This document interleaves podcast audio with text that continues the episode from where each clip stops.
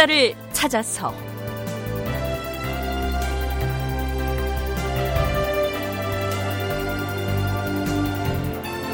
제 482편 삼강행실 열려도. 극본 이상락 연출 임종성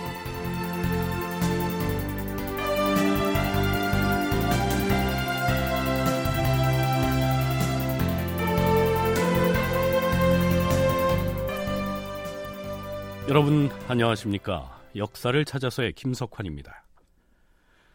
오늘은 지난 시간에 이어서 세종 시기에 편찬된 삼강 행실도 중에서 연려편을 탐색할 차례입니다.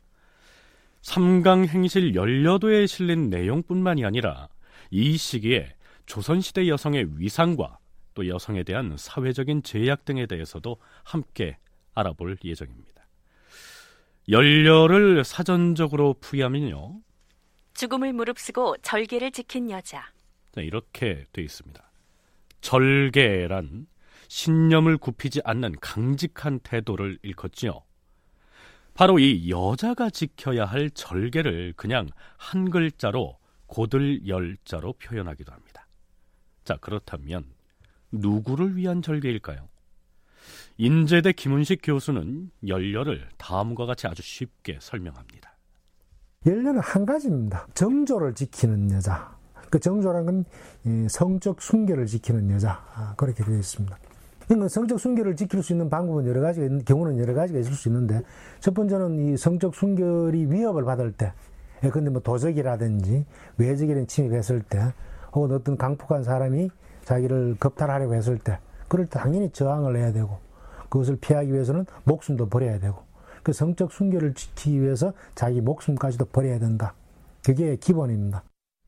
그런데 한국학중앙연구원 정혜은 선임연구원은 부부간에 지켜야 할 도리인 이 열이 유교의 기본 덕목으로 자리 잡은 것은 나중의 일이고요.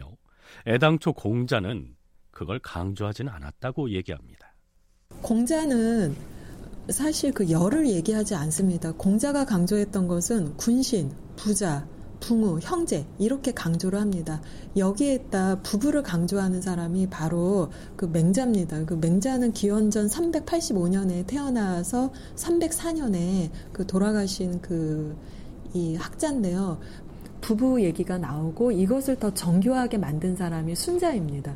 이 순자는 기원전 한 300년경에 그 활동했던 사람으로 알려져 있습니다. 순자는 그래서 그 공자가 강조한 그 네 가지 요소에다 바로 부부를 넣어서 오륜을 그 이렇게 확립시키는 이제 이러한 그 이 철학자고요. 이것이 바로 이제 한대에 와서 하나의 그 국가 이데올로기로서 그리고 또 한편으로는 천리 하늘의 이치라고 하는 그 철학적 의미가 부여가 되면서 우리가 지금 알고 있는 그 오륜이 그 형성이 그 되었습니다.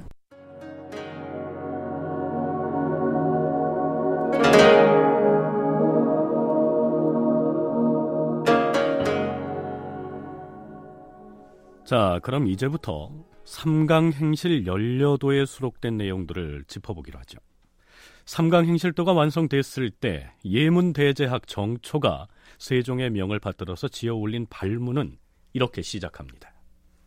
주상전하, 이번에 완성된 삼강 행실도에는 충신, 효자, 연려 각 110인의 행실을 기록하고 그것을 그림으로 그리고 또한 시로써 찬하여 판에 새기기를 마치었사옵니다.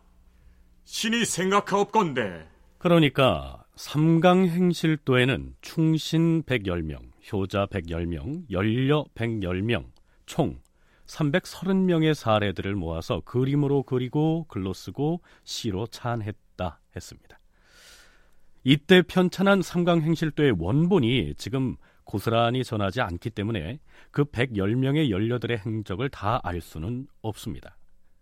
성종 때 삼강행실도를 다시 편찬할 때에는 110명씩이던 인원을 대폭 줄여서 35명만 간추려서 실었고요. 지금 우리가 볼 수 있는 삼강행실도는 바로 그 성종 때 펴낸 것입니다. 그렇다면 세종 때 편했던 삼강행실 연려도에 실린 110명의 사례는 각각 어떤 내용이었을까요? 하나는 황후, 황비, 그 다음에 그 일반 제후의 부인이나 일반 여성들 이제 그렇게 크게 나누어져 있고요.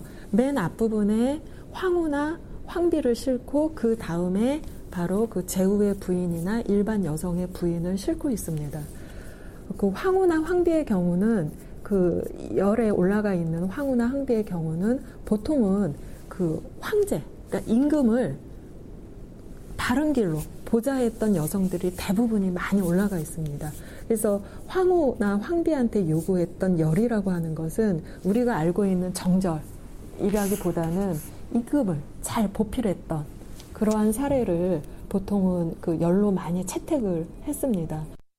하지만 황후나 황비가 군주를 잘 보필했던 사례들은 황제국을 지칭하던 중국의 것이기 때문에 이 제후국인 조선의 실정과는 좀 거리감이 있었겠죠. 그래서 세종 때 만들어진 상광행실도는 각각이 110편이기 때문에 총 합치면 330편이어서 너무 번다 해서 이것이 성종 때에 바로 각각 35편씩 축소해서 더 보기 간편하게 만들고 있습니다. 이때 연료도에서 바로 그 황후의 황후나 황비의 사례가 조선의 사례와 맞지 않기 때문에 이것은 빼고 일반 여성들의 사례를 더 많이 그 반영을 하고 있습니다. 성종 때 삼강 행실도를 펴낼 때에는 중국 황후나 황비의 사례는 추려내고 편찬을 했다. 이러한 얘기죠.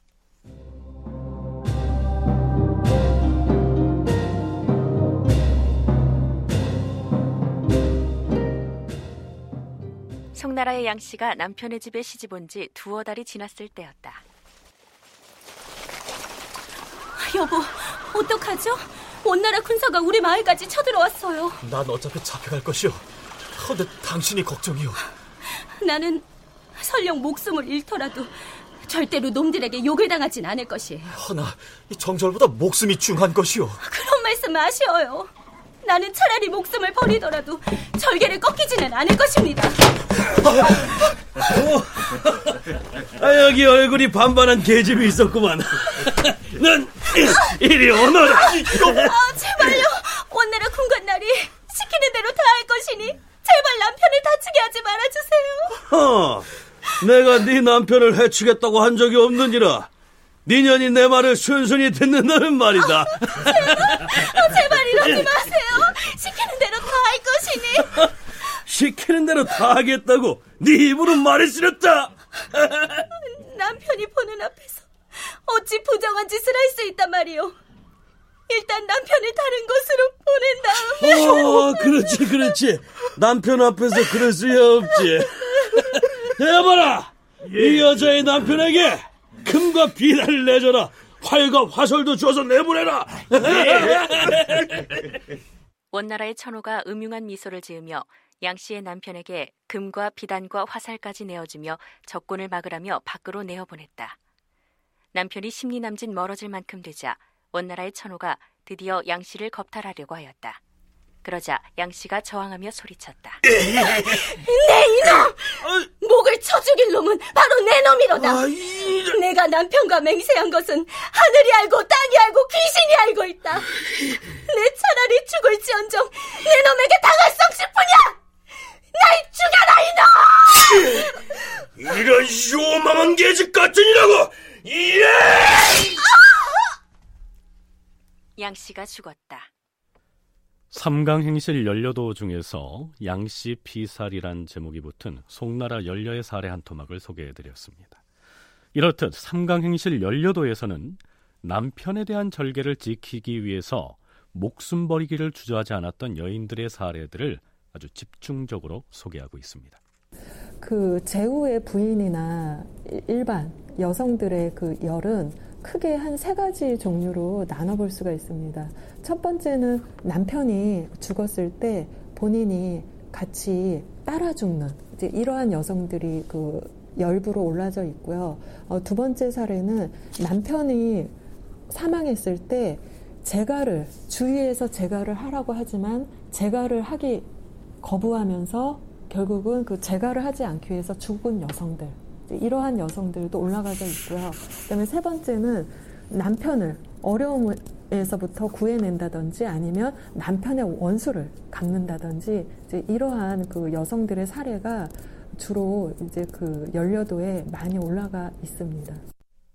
앞에서 소개했던 사례는 여성이 성적 순결을 잃을 처지에 놓였을 때에는 목숨을 버려서라도 정절을 지켜야 한다.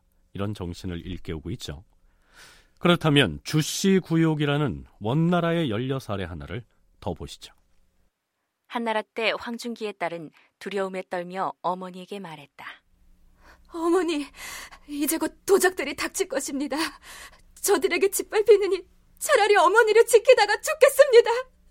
이윽고 도적들이 들이닥치더니 저녁에 다시 오겠다며 밖으로 나갔다. 그러자 황중기의 딸과 어머니 주씨는 욕을 당할까봐 두려워서 목매어 죽었다. 황중기의 첩도 욕을 당할까봐 두려워 목매어 죽고 황중기의 아우의 아내 채 씨도 어린 아기를 안고 유모와 함께 목매어 죽었다. 저녁에 도적들이 와서 살림살이를 다 걷어갔다. 자, 이렇듯 대부분의 내용이 성적 순결이 위협받을 상황이 닥쳤을 때 목숨을 가차없이 버렸던 사례들이죠. 삼강행실 연려도에는 우리나라의 사례도 싣고 있습니다. 대표적인 사례 하나를 꼽자면 백제의 연려였죠. 도미 부인 이야기입니다. 이미 백제사를 탐색할 때 간략하게 소개를 했었는데요. 삼강행실 연려도에 실려 있는 내용을 한번 살펴보죠.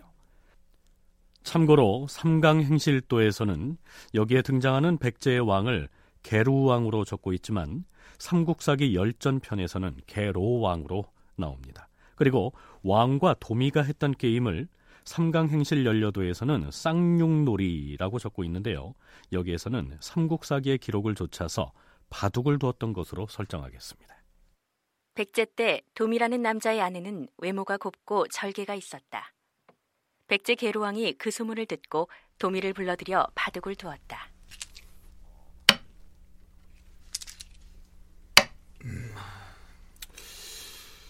그대의 아내가 가히 절색이라는 소문이 자자하던데. 절색이다 뿐이겠사옵니까? 마음이 곱고 절개도 굳셉니다요. 그대는 여자의 절개를 믿는 것인가? 세상 여자들의 절개를 모두 믿진 않사오나 제 아내의 절개는 믿사옵니다. 아무리 마음이 곱고 바른 여자라 할지라도 어두운 곳으로 데리고 가서 교묘하고 은밀하게 회유를 하면 아마도 마음이 움직일 것이야. 넌 그것을 모르느냐? 그렇지 않사옵니다. 소인의 아내는 설사 목숨을 끊는 한이 있더라도 두 마음을 갖지는 아니할 것이옵니다. 정말 그러한지 어디 두고 보기로 하자. 임금은 도미를 대궐에 머물게 하고는 신하 한 사람에게 임금의 옷을 입힌 다음 밤중에 도미의 집으로 보냈다. 신하가 임금 행세를 했다. 나는 이 나라의 임금이니라. 이 집 안주인은 당장 나오너라. 이, 임금님이라 하셨사옵니까? 어인 일로 누추한 이곳까지. 음, 그대가 도미의 안사람이더냐? 그러하옵니다. 너의 미색이 뛰어나단 말을 듣고서 네 신랑인 도미와 바둑 내기를 했는데 내가 이겼느니라. 네 남편이 너를 걸고 내기를 해서 졌으니 이제 나는 너를 궁궐로 데리고 가 궁녀로 삼아야겠다. 알겠느냐? 이 나라의 임금이시니 어찌 거짓말을 하실 리가 있겠사옵니까? 어명을 받들겠사옵니다. 먼저 방에 들어가 계시오면 제가 옷을 갈아입고 가겠사옵니다. 도미의 처는 물러나서 여자 종에게 자신의 옷을 대신 입혀 들여보냈다. 결국 임금이 나중에 도미 부인에게 기롱당한 사실을 알고서 분노하여 도미에게 거짓으로 죄를 꾸며서 그의 두 눈자위를 헐어버린 다음 배에 띄워서 흘려보내 버렸다. 그런 다음 임금이 도미의 부인을 데려다 동침하려 하였다. 그러자 여자가 임금에게 아뢰었다.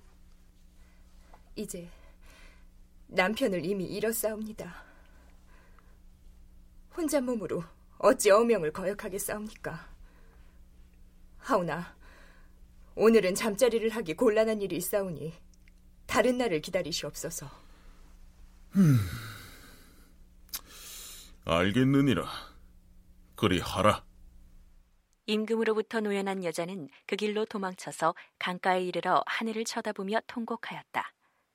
한참 뒤에 문득 보니 배 한 척이 다다랐으므로 천성도란 섬으로 갔는데 섬에 다다르니 남편이 죽지 않고 살아 있었다. 부부는 푸성기 뿌리를 캐먹으며 연명하다가 고구려로 갔다.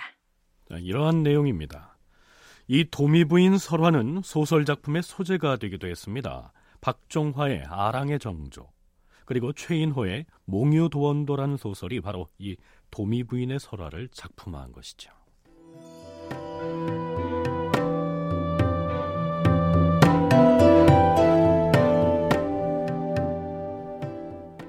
이외에도 성적 순결을 유린당할 위기에 처했다가 죽음으로 한감으로써 정절을 지킨 사례가 많이 올라가 있습니다.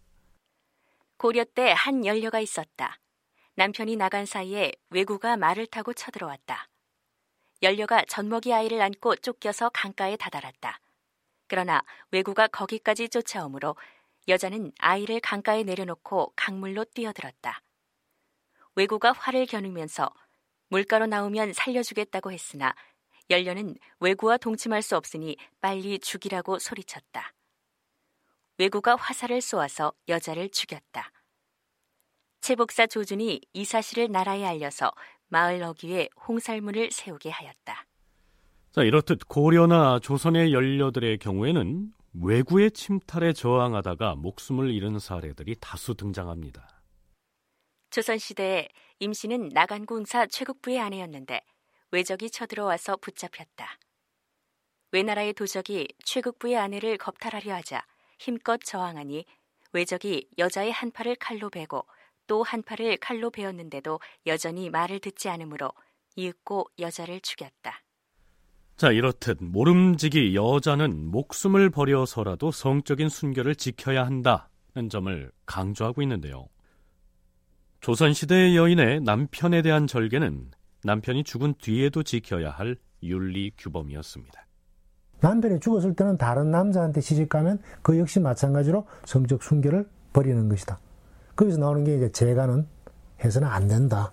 그러니까 한 남자만 섬겨야 된다는 그것도 마찬가지로 이 성적 순결을 지키는 재가를 하지 않는 사례, 그다음 성적인 그런 순결이 위협을 받을 때 자기 목숨을 버리는 사례나 재가를 하지 않는 거나 기본적인 맥락은 똑같습니다. 여성은 자기의 성적 순결을 지켜야 되고 성적인 것과 같은 순결은 한 사람에게만 그것이 바쳐져야 된다는 연료를 만들어내는 가장 기본적인 요구 사항입니다. 남편과 함께 부부의 연을 맺어서 살다가 남편이 먼저 죽는 경우에 재가를 하지 않고 과부로 남은 인생을 지내는 것이 성적인 순결을 지키는 것이다. 이것이 삼강행실 연려도의 메시지입니다. 심지어는 이러한 사례도 올라 있습니다. 명나라 때의 여성 영씨는 나이 16에 시집가려 하였으나 갑자기 남편이 되기로 한 사람이 죽고 말았다. 그 소식을 듣고 심히 슬퍼하였다. 부모가 다른 남자에게 시집가기를 청하니 여자가 말했다. 옛사람이 이르기를 연려는 두 남편을 아니었는다 하였습니다.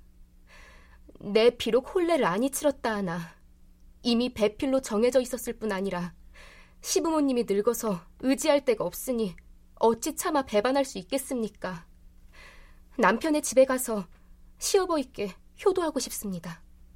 부모가 처음에는 듣지 않다가 결국 그리하라고 허락하니 영 씨가 그 집으로 가서 예를 지켜 제사를 지내고 쉰 두 해 동안이나 배를 짜서 시어버이를 봉양하였다. 나라에서 임금이 조서를 내려서 정문을 세우게 하고 정절이란 글을 내려보내 표를 세우게 하였다. 그러니까 여자는 부부의 연을 맺어서 함께 사는 동안뿐만 아니라 과부가 된 다음에도 죽은 남편을 위해서 성적 순결을 지켜야만 했다. 이런 얘기죠.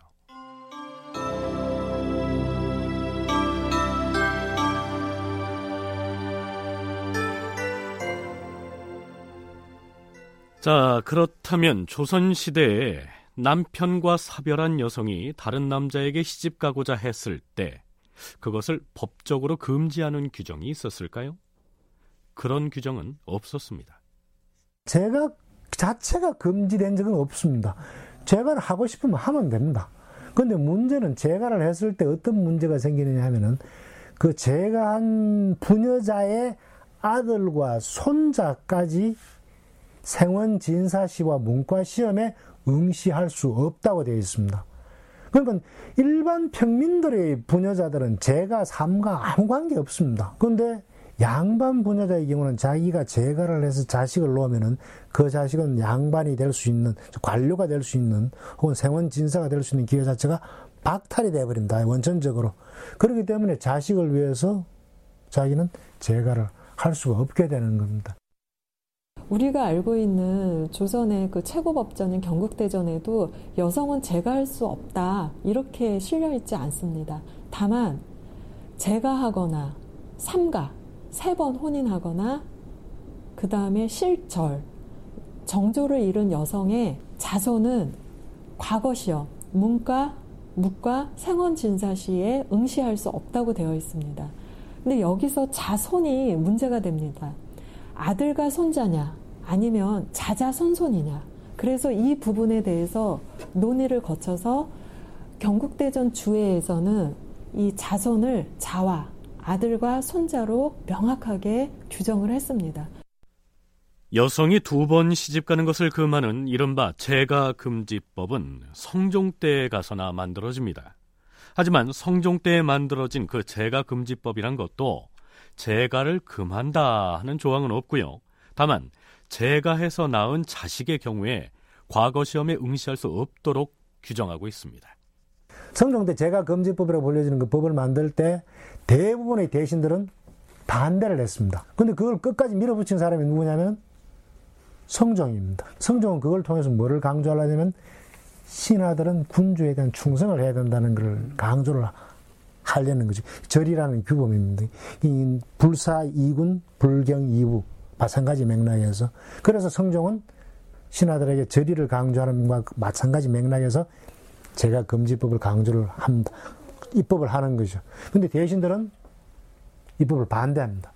그리고 이 제가 금지법이 만들어진 다음에도 이거는 제대로 시행될 수 없으니까 폐지해야 된다는 그런 논의가 한동안 계속이 됩니다. 여성이 재가를 했을 경우 그 자손에게 과거 응시 자격을 박탈하는 불이익을 줌으로써 사실상 재가를 할 수 없게 만든 것이죠.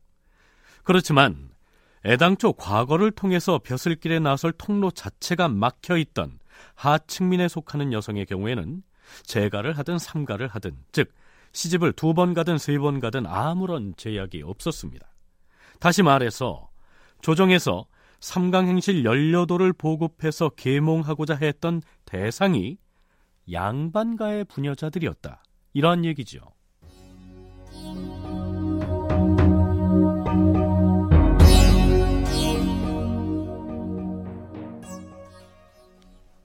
여성의 재가에 대해서 제약을 가하는 법이 성종 때에 생겼다고 했는데요. 그렇다면 삼강 행실도를 편찬했던 세종 때에는 홀로 된 여성이 마음대로 재혼을 할 수가 있었을까요? 세종 14년 1월 13일의 기사를 살펴보시죠.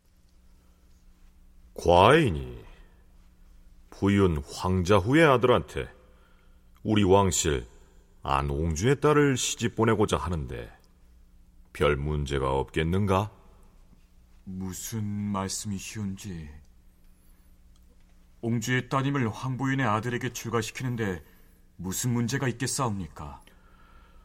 어떤 이가 과인에게 아뢰기를 황자 후의 아내가 제가 해왔으니 어찌 더불어서 혼인을 할 수 있겠습니까? 라고 하였도다.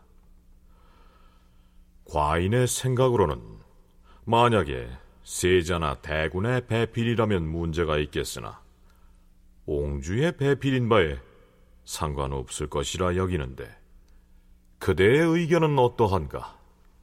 전하의 말씀이 진실로 그러하옵니다. 세종이 후궁의 딸인 옹주를 출가시키려고 했는데 시어머니가 될 부윤 황자후의 아내가 재가를 해온 여자라 해서 조금은 꺼림직하게 여겼다. 이런 얘기죠. 세종 14년 5월 8일의 기사에는 이런 내용도 올라 있습니다. 작고한 서승 조여평의 아내가 시동생인 호군 조길통과 노비 때문에 서로 다투면서 hir난하였는데 조길통이 말하기를 당신의 어머니가 제가 하였으니 그러고도 사람이냐라고 hir난하자 조여평의 아내가 말하기를 어머니가 실행한 것이 아닌데 제가 한 것이 무엇이 나쁘냐라고 항변하였다. 자, 이 내용만 봐도 이미 세종 시기에도 여성이 제가 하는 것에 대해서 곱지 않은 시선을 보내고 있음을 알 수가 있습니다. 같은 해 4월 24일에는 세종이 승정원에 다음과 같은 어명을 내립니다. 최완의 첩에게 상을 내리는 게 가하다고 하였는데 과인의 생각은 그렇지 않다. 비록 그 첩이 최완을 위해 정성을 다하였다 하나 재가를 하였으니 어찌 상을 내릴 것인가? 지난번에 박신의 처는 박신이 죽자 스스로 목을 찔러 죽었으나 그 여자 역시 재가를 한 처지였기 때문에 포상을 하지 않았던 것이다. 최완의 첨 역시 이와 마찬가지다. 예주에게 그리 처결하게 이르라. 열보로 추천된 여자에게 상을 내리는 데 있어서도 재가를 한 경우에는 이처럼 불이익을 받았던 것입니다. 우리는 흔히 조선시대 하면 철저한 가부장 사회로서 남존여비 의식이 지배했던 것으로 생각하기가 쉬운데요. 연구자들의 견해는 조금 다릅니다. 남존여비는 남자는 존귀하고 여자는 비천하다. 그래서 여자는 남자에게 복종해야 된다는 이야기인데, 근데 남녀유비는 남자가 여자는 차별이 있어야 된다. 그리고 그 행동이나 그다음 그들의 거처가 구별이 된다 이런 이야기인데 조선시대 남녀 유별을 이야기할 때는 물론 남존여비 관념도 받아들입니다만은 동시에 무슨 이야기가 이야기 이루어지느냐 하면은 남녀 사이, 즉 부부 사이입니다. 제일 중요한 부, 남녀는 부부 사이니까 부부 사이는 상호 공경해야 된다는 이야기가 들어가 있습니다. 그러니까 아내가 남편에게 복종만 하는 게 아니고 남편은 동시에 아내를 공경해야 되는 그와 같은 행위. 그건 군신 관계도 마찬가지인데 신하는 임금을 충으로 승성으로 섬기고 군주는 신하를 부리되 예로서 부려야 된다. 그러니까 조선시대 남녀의 관계를 놓고 볼 때 아내가 남편에게 무조건 복종해야 한다는 의식이 일방적으로 지배했던 것이 아니고 남녀가 예에 맞게 상호 공경하는 것. 이것이 부부간에 있어서의 기본적인 유교 윤리였다는 얘기입니다. 물론 남녀가 평등한 요즘의 시각으로 보면 여성의 사회 참여가 불가능했다는 사실은 확실하지만요. 여성이 정치 사회적 지위가 존재하지 않았다는 것은 새삼스러운 일이 아니라 고려 시대 때부터 이어져 온 것이죠. 그렇다면 여성에게 연려가 되기를 강조하는 이 상황은 어떻게 이해해야 할까요? 연려를 강조하는 게 여성을 억압하는 거라면은 양반 본사한테는 그런 규범을 요구를 하면서 일반 평민 본사한테는 그런 규범을 강요하지 않을까? 그러면 양반 본여자들의 처지에 반해서 일반 평민 본여자들의 처지가 더 낫다, 더 자유롭다.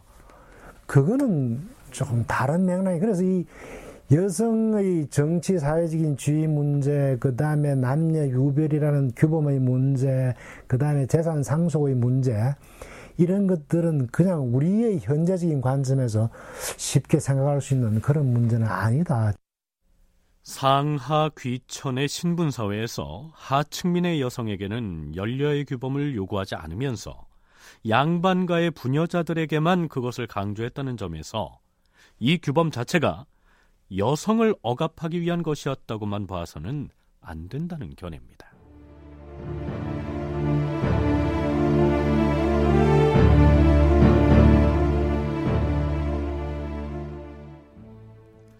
자, 그렇다면 이러한 대목은 어떻게 이해해야 할까요? 조선 왕조가 세워진 직후인 태조 1년 9월 21일 대사헌이 임금에게 올린 상소에 이러한 구절이 나옵니다. 전하, 옛날에는 여자가 한 번 시집을 가면 설령 부모가 죽었더라도 친정에 거름하는 경우가 없을 정도로 엄격하여 싸웁니다.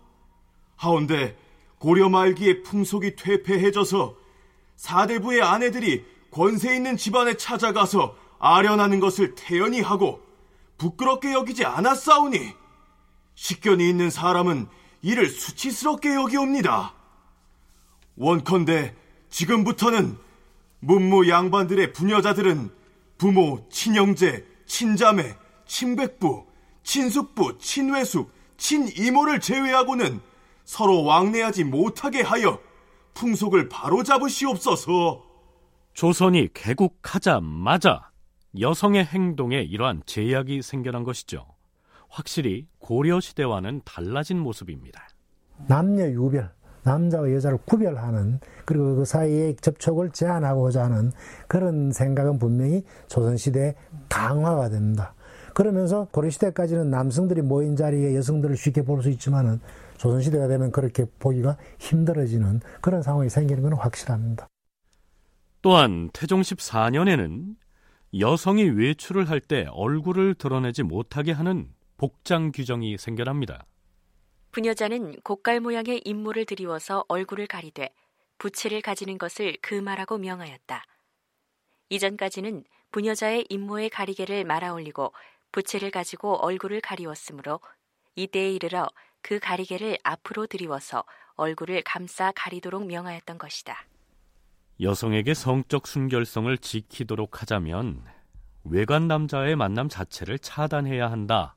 이렇게 생각했던 것이죠. 여성의 외출을 제한하려는 또 하나의 움직임이 있었습니다. 부녀자가 사찰에 가는 것을 금하고 통제하는 것이었죠. 전하, 작고한 좌이정 유정연의 아내 이 씨가 국가의 법을 두려워하지 아니하고 그의 어머니 순정 택주와 더불어 공공연하게 절에 올라가서 크게 불공을 드리고 심지어 숙박까지 하여 싸우니 부녀자의 행실에 크게 어긋나는 일이옵니다. 청하건대 율문에 따라 그 죄를 결단하게 하시옵소서. 이 씨는 좌이정의 아내이기에 앞서 완산군의 딸로서 왕실 사람인 바에 어찌 죄를 줄 수 있겠는가? 부인 이 씨는 용서하고 다만 그 수행자를 처벌하도록 하라. 주상 전하, 부녀자가 사찰에 가는 것을 금지한다는 금령을 광화문 밖에 내걸었사오나 이를 어기는 자들이 많사옵니다. 조정에서는 공공연히 불교를 배척하는 정책을 시행해 왔지만 부녀자들의 사찰 출입을 문제 삼는 사례는 건국 초기부터 끊이지 않고 이어집니다.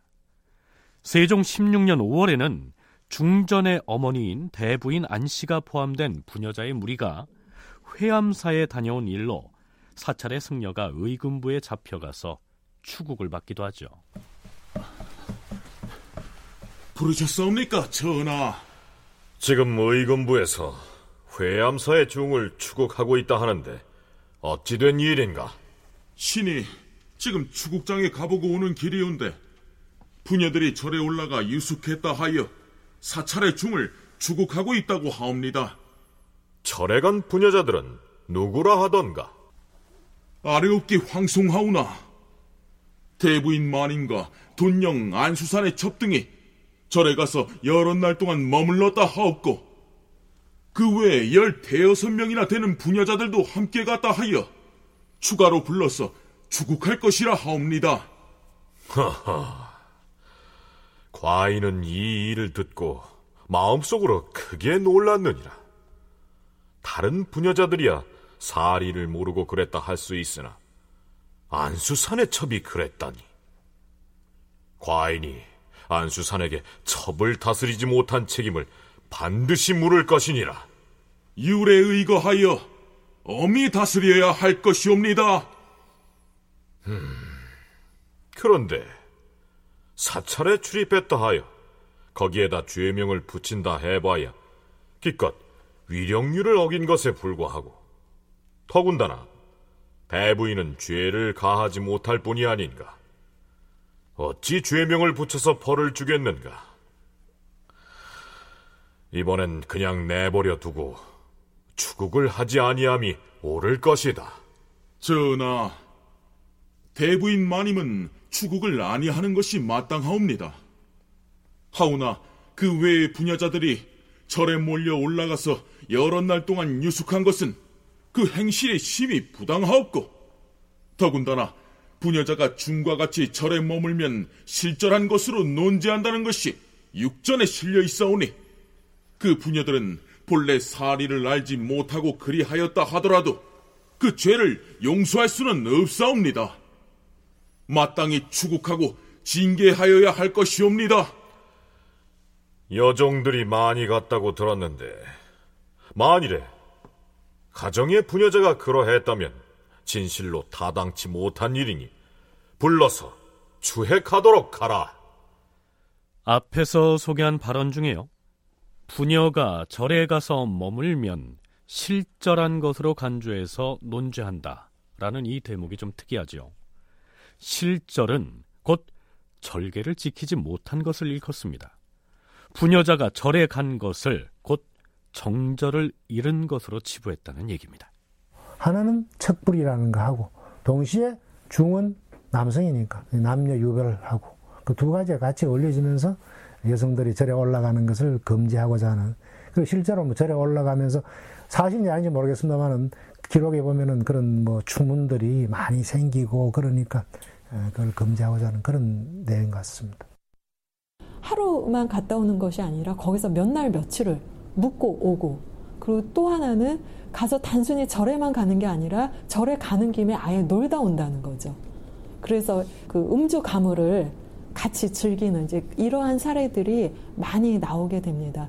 무엇보다도 이 불교 억제 정책을 썼기 때문에 그 여성들이 그 사찰에 가는 것을 못 가게 막은 것도 맞지만 거기 외에는 그거 외에도 이렇게 여성들이 자꾸 외출을 하고 절에 가면서 풍속에 문란해지는 이러한 부분들을 가장 크게 우려했기 때문에 여성들이 그 절에 가는 것을 규제한 가장 근본적인 원인이라고 생각합니다. 부녀자가 사찰에 출입하는 것을 두고 풍속을 어지럽게 한다 해서 처벌을 주장하고는 있지만 다른 한편으론 사찰에 시주가 몰리는 것에 대한 경계이기도 했습니다. 세종 16년에 집현전 부제학 설수는 임금에게 이러한 주청을 올립니다.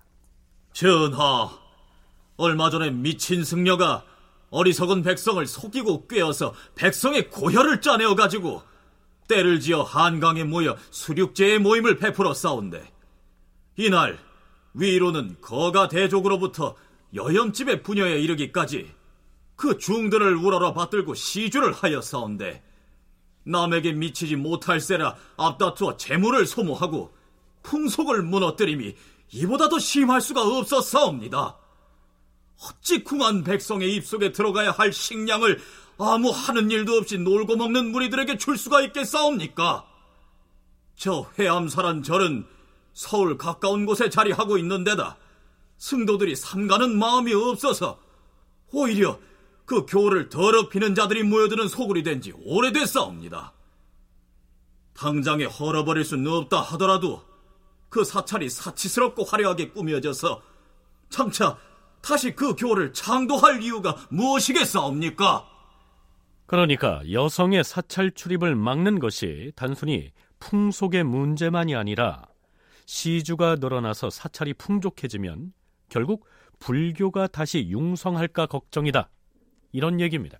조선 후기에는 사실 여성들이 직접 절에 가는 사례들이 그렇게 많이 발견이 되지는 않습니다. 하지만 그렇다면 여성들이 절에 안 갔을까요? 그렇지 않다는 거죠. 그것을 뭘로 알 수 있냐면 바로 불사를 일으킬 때 거기 그 시주자 명단에 여성들이 많이 포함이 되어 있거든요. 이러한 것들을 보면 여성들이 그 사찰과 끊임없이 교류했다는 사실을 알 수 있는데 조선 전기와 후기의 차이는 조선 전기에는 직접 찾아가는 그러한 그 행동들이 많았다면 후기에는 간접적으로 저를 지원하는 이러한 그 행동들을 많이 했던 것 같습니다.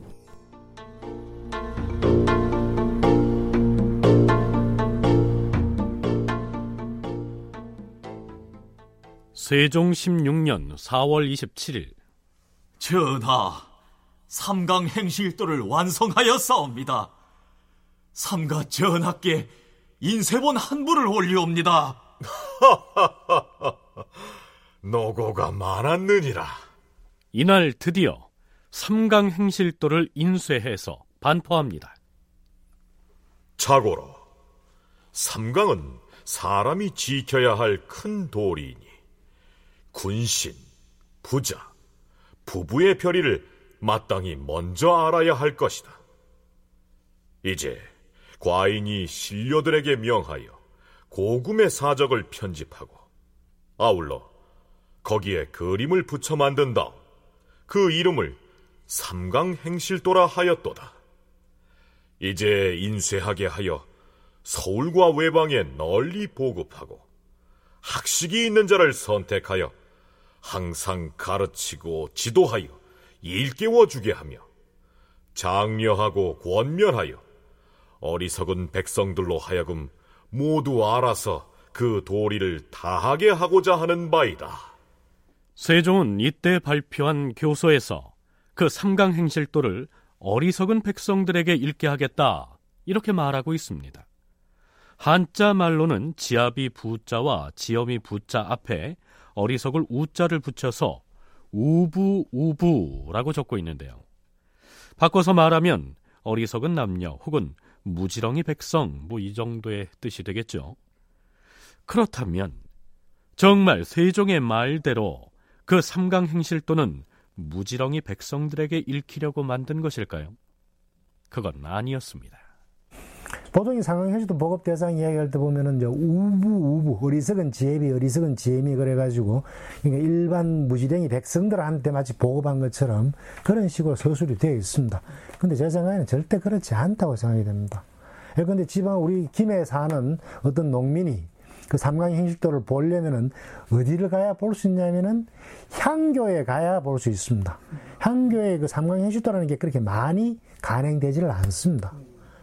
그런데 그 삼강행시도가 반포가 될 때 그 삼강행시도 보급 대상은 각 지방에 있는 향교에 삼강행시도를 보급합니다. 그러면 지방에 살고 있는 농민이 거기 가가지고 향교에 가서 책 빌려가지고 보고하는 것은 거의 불가능입니다. 과거를 거쳐서 벼슬을 할 일 따위가 없는 그야말로 우부우부, 즉 무지렁이 백성들의 경우에는 남편과 사별하고 나서 재가를 한다 해서 특별히 불이익당할 일도 없으려니와 임금에게 충성을 바치는 일도 벼슬길에 오른 양반들에게나 해당하는 것이기 때문에 설령 삼강 행실도를 구해서 읽는다 한들 크게 소용닿는 것도 아니었습니다. 그렇다면 세종이 삼강 행실도를 펴냈을 때 그것을 통해서 계몽하고자 했던 대상은 누구였을까요? 기본적으로는 지배층 내부의 유교 윤리를 확립하고자 하는 게 삼강행실도의 기본 목적이었고 일반 백성들을 대상으로 한 윤리서가 만들어지는 것은 조선 중종 때가 돼야 됩니다. 중종 때가 되면 이 경민편이라는 그런 그 윤리서가 하나 만들어집니다. 그런데 그 경민편의 윤리서는 경민편이라는 책은 실제 일반 농민들이 실천해야 될 그런 도리를 담고 있습니다. 그럼 좀 전에 말씀드린 대로 삼강이 행실 때 충신 사례가 있는데 일반 농민들한테 충신 사례가 무슨 관계가 있습니까? 그 아무 관계가 없습니다. 그거는 관료가 될 수 있는 그런 자격 처지에 있는 자들한테 의미가 있지 일반 농민들한테는 별 의미가 없는 그런 내용입니다.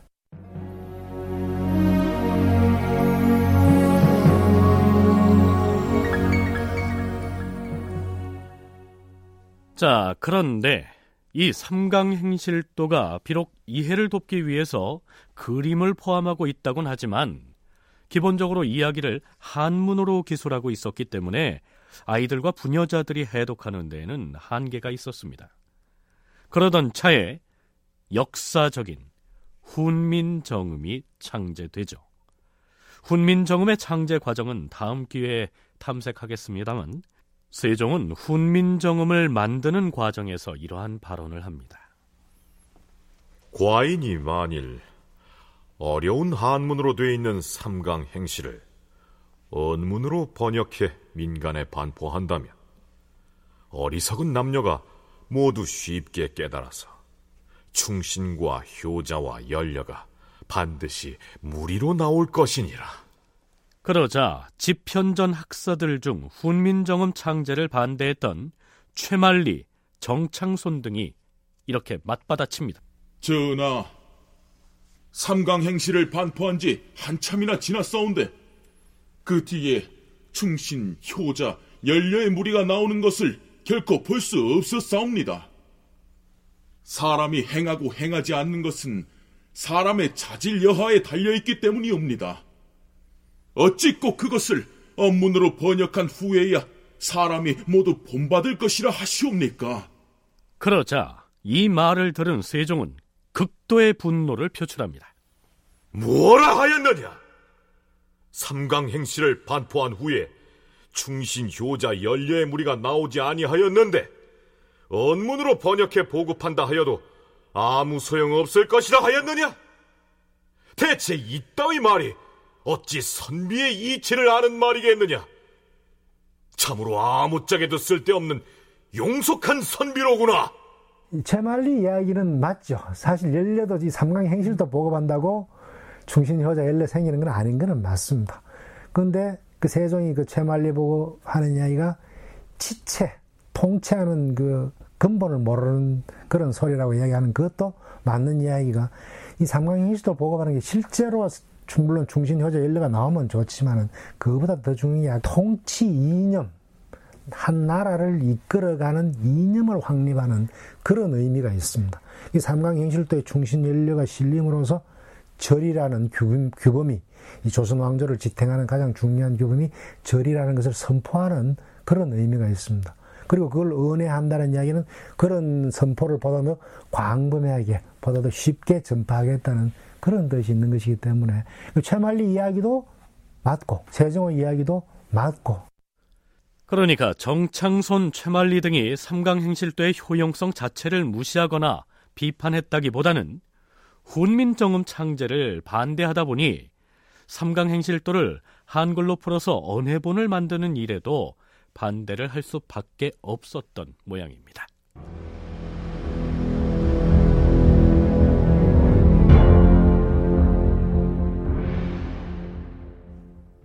그렇다면 세종 때 삼강행실도를 쉽게 풀어서 쓴 한글 언해본이 만들어졌을까요?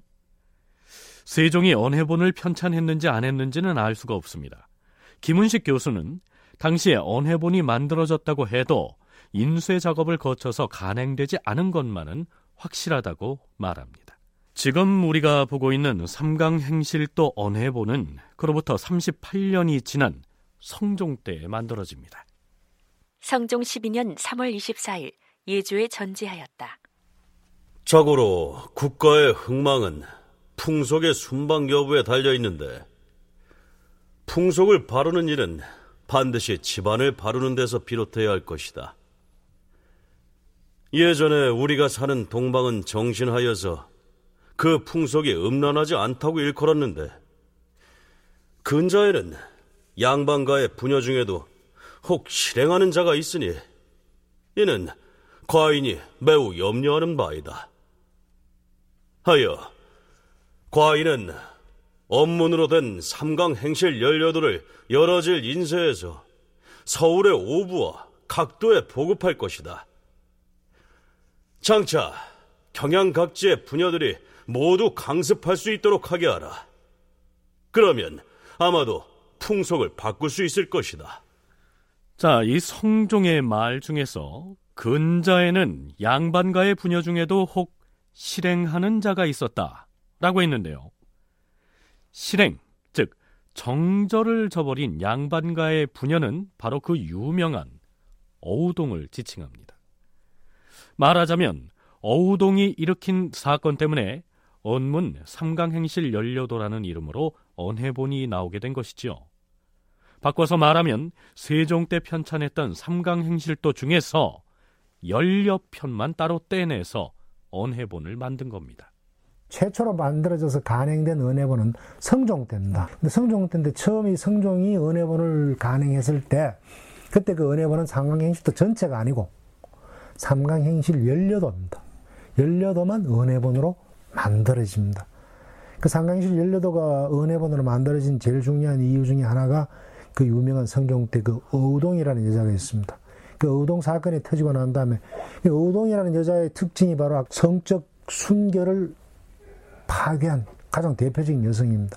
그래서 그 사건이 있고 난 다음에 성종은 삼강행실 연료도를 보급하려고 그러고 근데 연료도 보급의 구체적인 대상은 부녀자고 부녀자들한테 보급할 때는 원회가 필요하고 그렇게 해서 음문 삼강행실 연료도 이 정확한 그 책명입니다. 그 음문 삼강행실 연료도가 성종 때 처음으로 만들어져서 보급이 가능이 되었습니다. 어우동 사건의 충격을 받아서 일단은 삼강행실 연료도를 한글로 언해해서 편했지만 삼강행실도 전체를 편찬할 필요성이 제기됩니다. 성종 20년 6월 1일 개성부 관찰사가 임금에게 아뢰었다. 신이 근년의 상을 당해 시골에 있으면서 보건대 어리석은 백성 중에는 부모와 서로 힐난한 자도 있었사옵고 형제가 불화한 자도 있었사옵니다. 이렇게 용성한 시기에 이런 풍속이 있는 것은 심히 마땅하지 못하옵니다. 옛 세종조의 삼강 행실을 중요히 반포하여 사람들로 하여금 착한 마음을 일으키게 했사옵니다. 그런데 지금은 관부에서도 이 책을 찾아볼 수 없사옵니다. 하운데 하물며 민간에서야 찾을 수 있겠사옵니까? 신은 생각하건대 삼강 행실의 책은 앞에 모양을 그림으로 그렸고 뒤에는 사실을 글로 기록했사온데 만약 이것을 가지고 가르친다면 풍속을 바꿔나갈 수 있을 것이었고 또한 인심을 고칠 수 있으리라 여겨지옵니다. 다만 백성들이 두루 쉽게 읽을 수 있도록 행실 사례들 중에서 그 절행이 특이한 것들만은 골라서 간략하게 조출한 다음에 인쇄하여 여러 시골에 반포하면 풍속을 교화하는데 큰 도움이 될 것이옵니다. 오, 경의 말이 옳도다. 이는 참으로 아름다운 생각이다.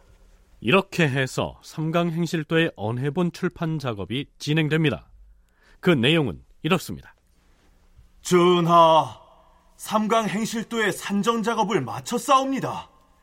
신등이 세종조에 편했던 삼강 행실도 안에서 사람들이 쉽게 알아서 보고 느낄 만한 것을 골라 각각 35인을 얻어 싸웁니다.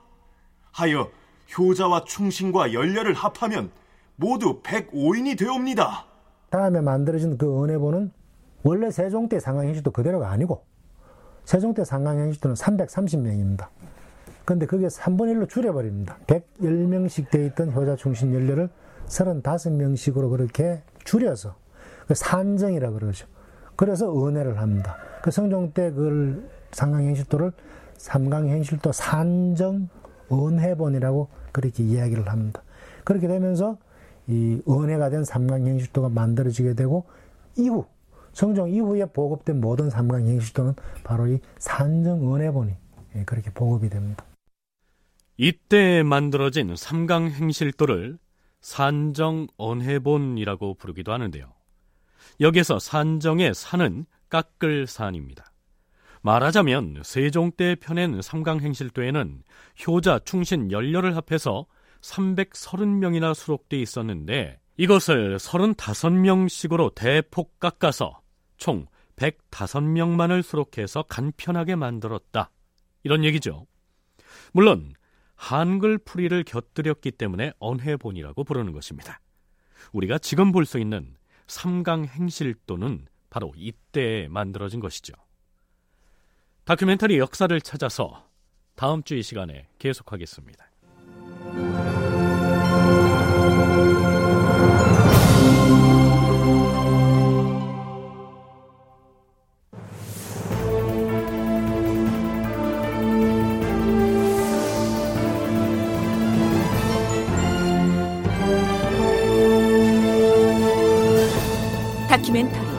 역사를 찾아서 제 482편 삼강행실 열려도 이상락극본 임종성 연출로 보내드렸습니다.